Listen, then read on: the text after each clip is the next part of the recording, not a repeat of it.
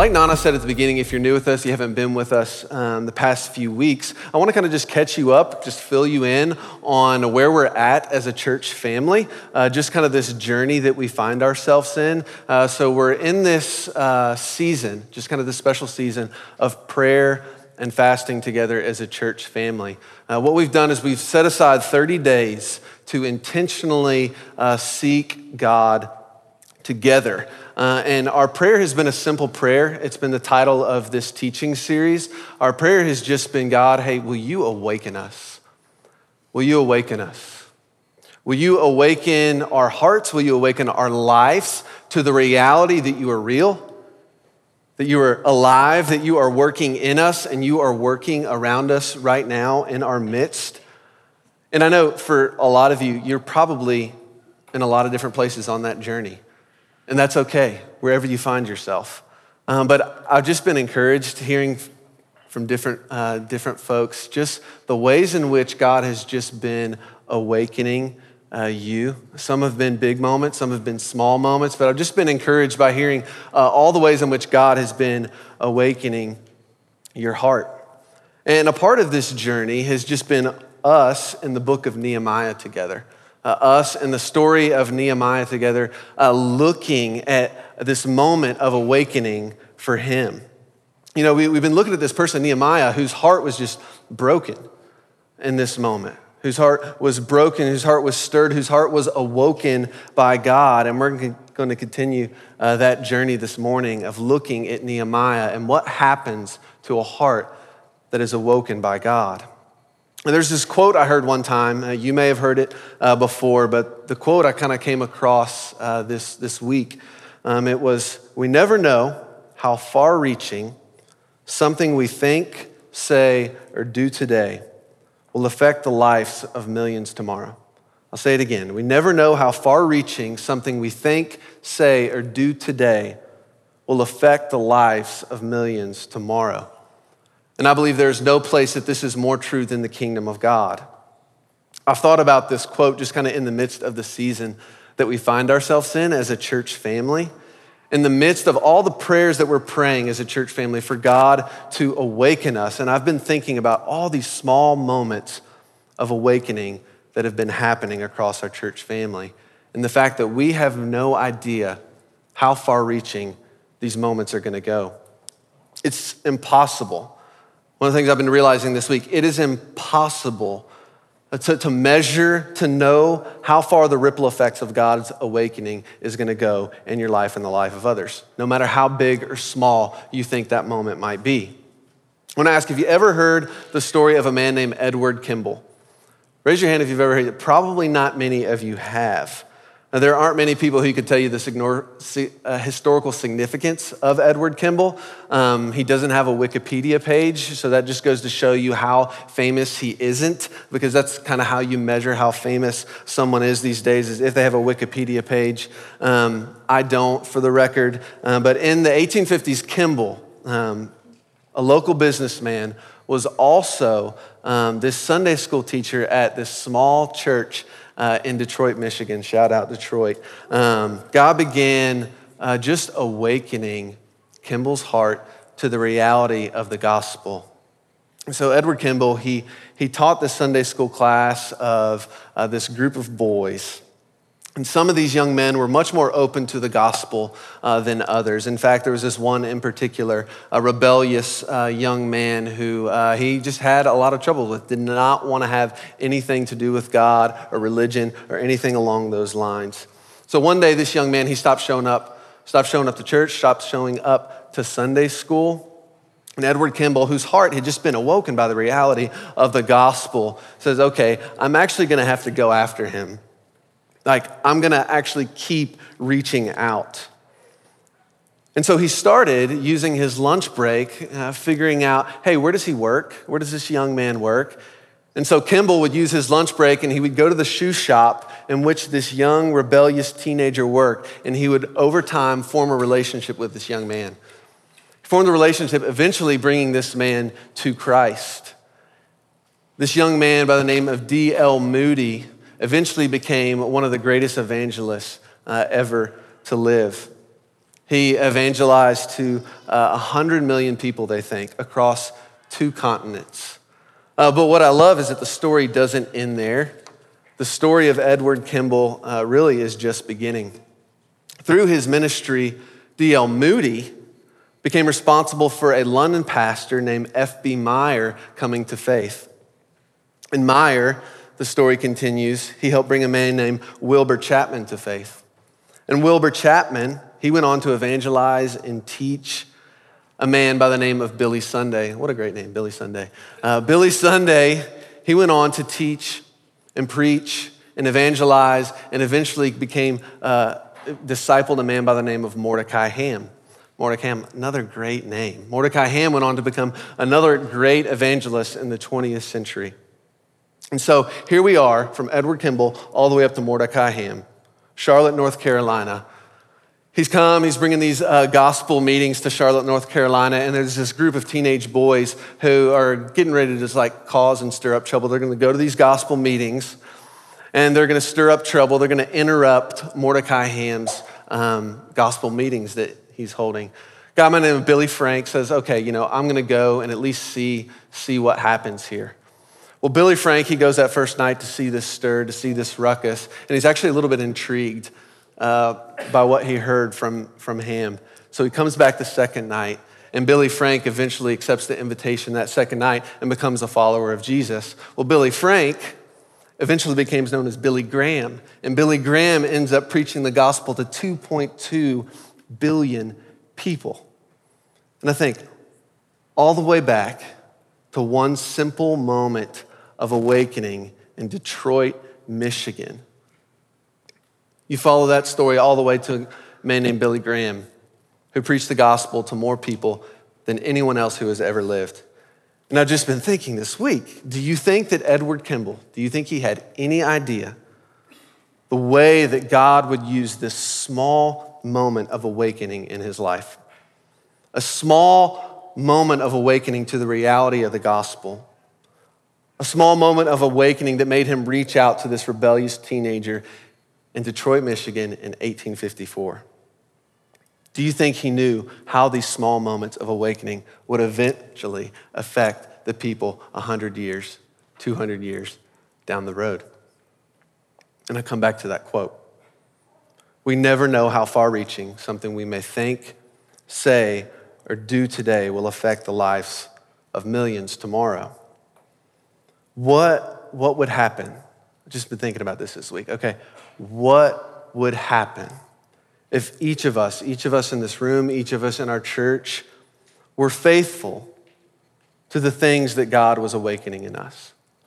What would happen ten, twenty, thirty, forty, fifty, one hundred years from now if each one of us were faithful to these small moments of awakening in our life?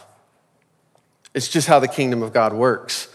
It's how the story begins in Nehemiah and how this story is going to continue to end. This is just true. It's true in your life. It's true in my life. The things that we say, do, think today has the possibility of affecting millions tomorrow. So when you think back to Nehemiah, you think back to Nehemiah, which is where we're going to continue being today, how this story starts, how this story begins. If you weren't with us back in Nehemiah chapter one, he has this just kind of simple and small moment of his heart being broken. His heart being broken over the condition of the people, the condition of the city that he comes from, the condition of their land. And what we saw last week was God beginning to use Nehemiah really in more ways than Nehemiah imagined, than from that first moment of small awakening in his life. So God, he continued to just fan the flame. He just continued to fan the flame. He continued to throw more logs on the fire. He continued to kindle that flame of awakening in Nehemiah's life. Brandon talked about that last week. And Nehemiah, through the power of prayer, he fights through all of this fear. Because that's what happens. You have these moments of awakening and then fear hits you. And then Nehemiah, through the power of prayer, fights through the fear. And he finds himself in front of the king. And he asked the king, hey, can I go back to Jerusalem? Can I rebuild the walls? And by the power of God, the king says, yes, yes, you can. So let's jump back into the story. That's kind of where we ended last week. Uh, we begin in Nehemiah chapter two, verses eleven and thirteen this morning.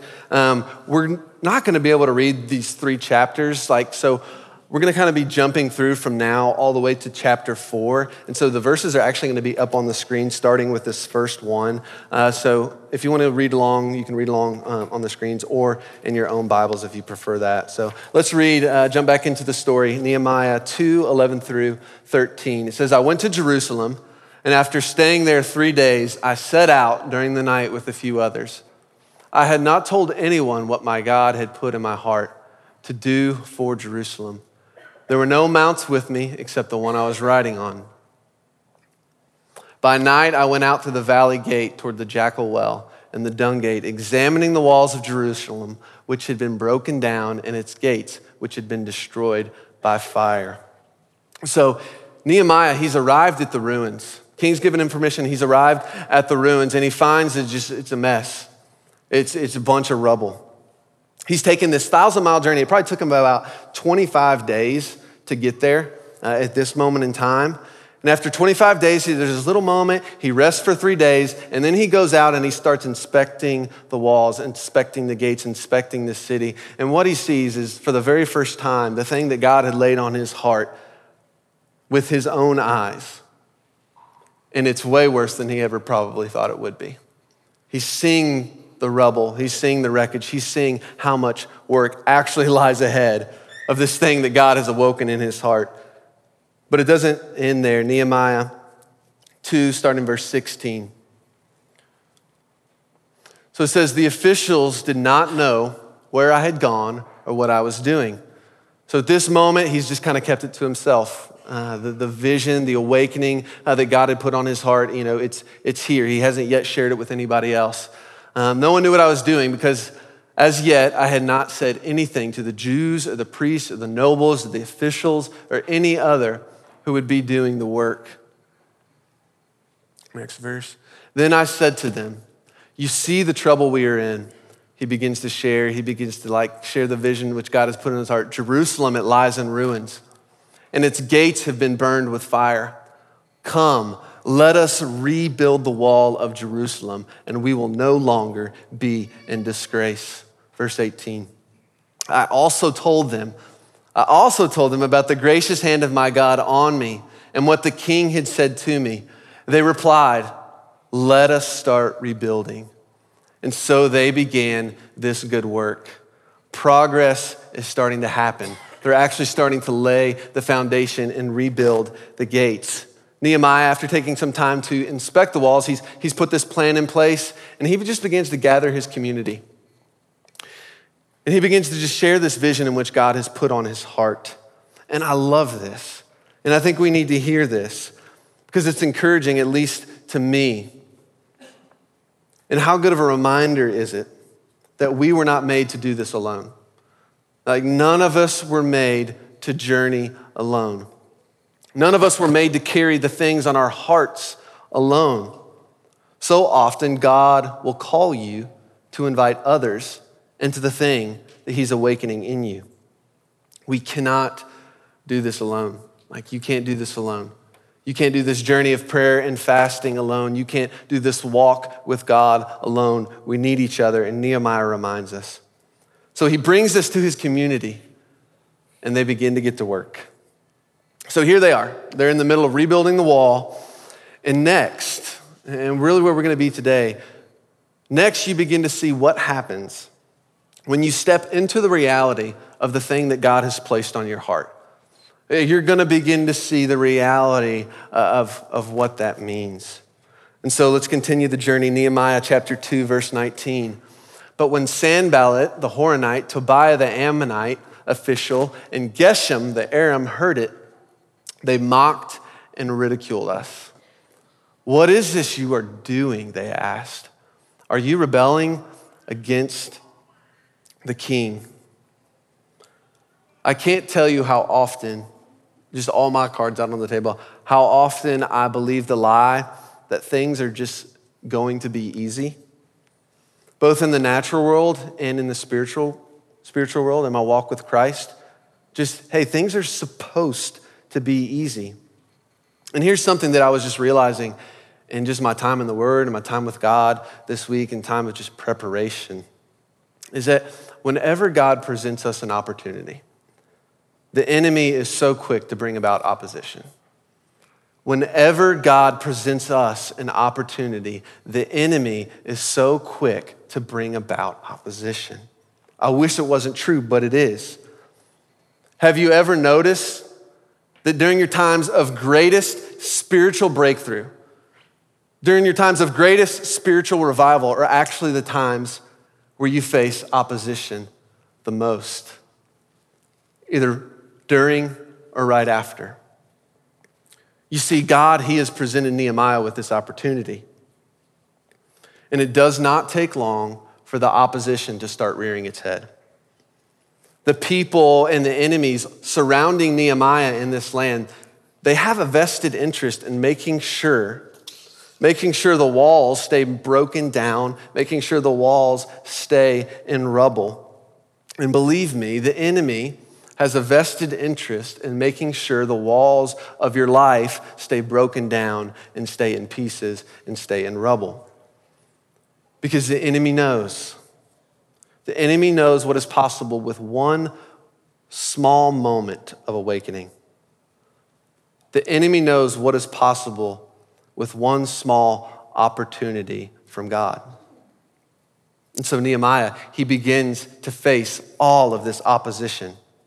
And we're gonna kind of look at three different um, oppositions this morning. Three different oppositions Nehemiah faced and three kinds of opposition, opposition opposition that we face. Say that five times real fast. The first opposition we actually see in chapter nineteen. And I think it's social, social opposition. Verse nineteen, have you ever noticed, have you ever noticed that when you start taking steps towards God, when you start taking steps in your walk with God, you immediately kind of start feeling the pull and the pressure of, of culture around you. Many of you probably have felt it during this season of prayer and fasting, where you're taking steps, you're pursuing the Lord, and so quickly you begin to cave to the, to the cultural norms, to the social pressures of what, what's expected to you, expected of you by the world around you. In Nehemiah, he begins to feel this social pressure. They're saying to him, hey, I, I, are you sure you want to rebel against the king? Like, are you sure that's something you want to do? And always, always at the heels of opportunity is opposition. And the second type of opposition I think we see is the psychological opposition. Psycholo- Man, goodness, psychological opposition. I shouldn't have written this sermon with so many complicated words. Nehemiah chapter four, uh, two through three. Let's look at the psychological opposition he begins to face. Nehemiah four, we're jumping ahead here, two and three. I'll let y'all who are following along in your Bibles catch up. So in the presence of his associates in the army of Samaria, this is, this is the enemy talking. He said, what are those feeble Jews doing? Will they restore their wall? Will they restore the wall? Will they offer sacrifices? He's being sarcastic. Will they finish in a day? Will they bring the stones back to life from those heaps of rubble, burned as they are? Verse three.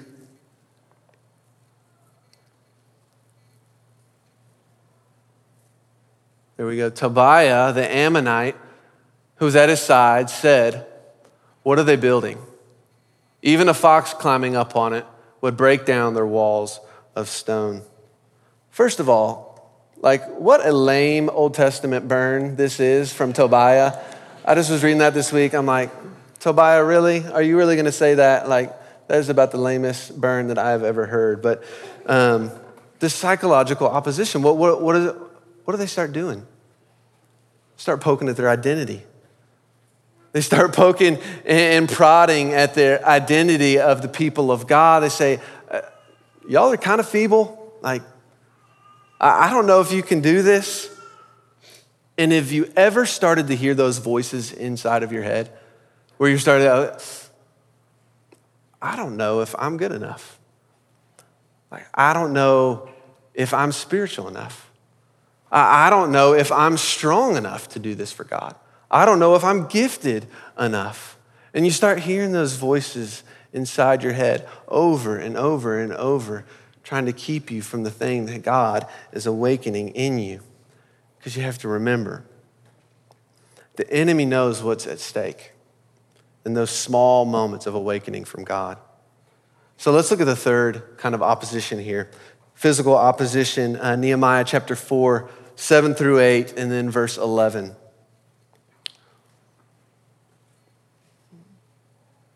Also, our enemies, there should be one right before that, I'm sorry. For, nope, it's not there. I'll read it out loud. But when Sanballat, Tobiah, the Arabs, the Ammonites, and the people of Ashdod heard that the repairs to Jerusalem's walls had gone ahead and that the gaps were being closed, they were very angry. Okay, so they're, they're getting a little mad here that the, the, Jerus, uh, that the Israelites, they're, they're starting to make some progress. So it's getting serious. And they all plotted together to come and fight against Jerusalem and stir up trouble against us. Also, our enemy said, they said, before they know it or they see us, we will be right there among them and we will kill them and we will put an end to their work. So we've seen the social opposition, the psychological opposition, and now we're getting ready to face this, this physical opposition. They're stepping into this opportunity from God, but they find themselves facing all of this opposition, including now a physical threat. They're still making progress. They're still making progress. And so uh, the enemy starts to really, really come after them. Begins to threaten them physically with their lives. And I know we face all sorts of different physical opposition in our pursuit with God, but I, I know for a fact that there are people all around the world who are afraid of their lives because of an opportunity that God has placed before them. It's a real reality in a lot of parts of this world. And often when there is opposition, we seem to think it's a sign that, that we're doing something wrong. And although this can be true in some areas of our life, this is not often true in the kingdom of God. What does Jesus, what does he tell us in John chapter sixteen, verse thirty-three? Jesus, he says, in this world, he says, you will have trouble. In this world, you will have trouble. But he doesn't end there.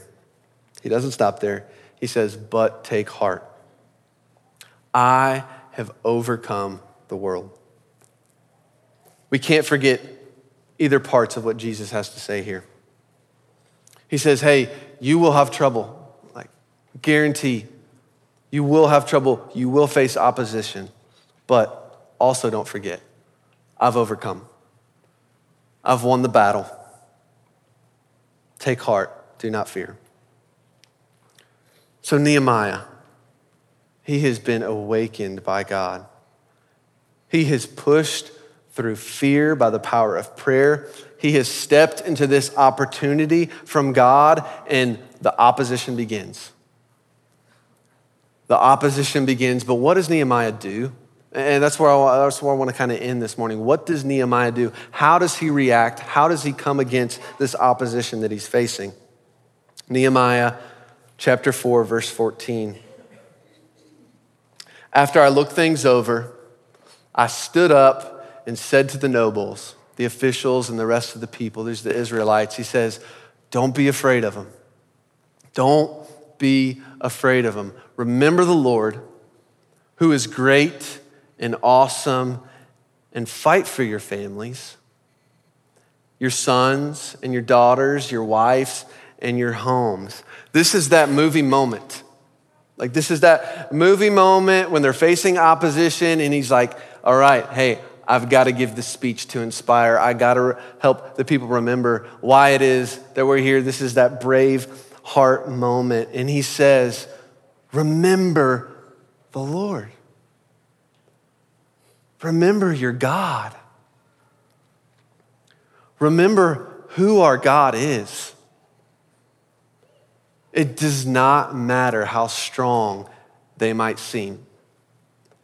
It doesn't matter how impossible it might seem. Our God is great. Our God is awesome. He reminds them it's okay to fight. And I love this. I needed this this week. Sometimes I forget that it's okay to fight for the things that really matter. And in fact, I think when it comes to the things that really matter, I think we actually have to fight for them. The things that matter most often will require a little bit of fighting. I had a mentor uh, growing up, and um, he began kind of sharing with me his journey and his story. And he began just kind of talking to me about a particular season in his past with his, with his marriage. And he just began sharing me just these really, really hard moments in his, in his marriage. He began sharing with me all of these different ways that he began to fight, fight for his bride. And I'll never forget him saying, Andrew, there are things in life that are worth fighting for.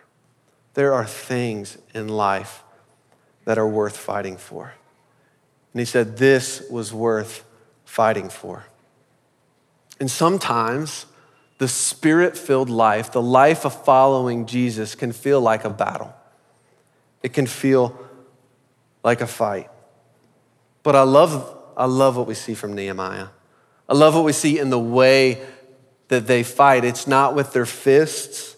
In fact, we see they prayed and then they planned. This is the kind of two things they did. They prayed and they planned. They began every moment of fighting in prayer. Go back, read the entire chapter four. You will see Nehemiah, every single time he's facing opposition, the first place that he turns is to prayer with God. So they got on their knees, but they also got to their feet and they put a plan in place to defeat the enemy. And as they prayed and as they planned, they never forgot who it is that was doing the heavy lifting. Nehemiah chapter four, verse twenty says, wherever you hear the sound of the trumpet, join us there. Our God will fight for us. Hey, whenever you hear the trumpet sound, like gather. And what I would think they would say is, hey, we're gonna give it our all. Like, we're gonna really go for it. We're gonna give them hell. No. He says, hey, come, gather, we're gonna fight. No, our God will fight for us. And I was reminded this week, like, my God will fight for me. Your God will fight for you. God is the one that does the real work. He's the one that does the heavy lifting, and we have to remember this. You think about this in the story of Nehemiah. By the power of the Holy Spirit, they were able to accomplish in fifty-two days what had lied in ruins for one hundred forty years. fifty-two days, what had lied in ruins for one hundred forty years. And what started in Nehemiah didn't just end there. He's helping to rebuild the place that Jesus, the Messiah, is one day gonna ride into. He helped rebuild the place that one day Jesus is gonna come back to. Do you think Nehemiah had any idea of how far-reaching his impact was gonna be? And that's what this season is about. God breathing life into all the small moments of awakening in our church family. I wonder how many Edward Kimballs are being raised up right now that are gonna impact your neighborhood, gonna impact your city, gonna impact beyond. And maybe God's awakening you this season. Maybe he's presenting you with an opportunity. Maybe God's presenting you with an opportunity to just pray with your spouse, to pray with your family, to get into the word together for possibly the first time. Maybe God is presenting you with an opportunity, awakening you with an opportunity to let go of that addiction that's held on and grasped on and you can't ever seem to shake. And maybe this is the opportunity that God is giving you to finally let go of that addiction that's been holding on for so long. Maybe God's been awakening you, been awakening your heart to the people around you. Maybe you're beginning to see the people you work with, the people you live next to in a different way than before. And maybe he's presenting you with an opportunity to be a light in those places. No matter how big or small you feel this opportunity to be, the thing that he is awakening in you, I just want you to remember the story of Edward Kimball. And remember that it is worth fighting for. And as we fight, we must remember and always come back to the fact that Jesus has already won. The battle's been fought, victory is ours. That's the difference between Nehemiah and us. We know. We know with certainty the battle has been won. So in these small moments of awakening, these small opportunities that God may be presenting you in this season for Jesus to come and touch down in your life, in your marriage, in this city, remember, it's worth fighting for. And we have a God who's willing to fight for us.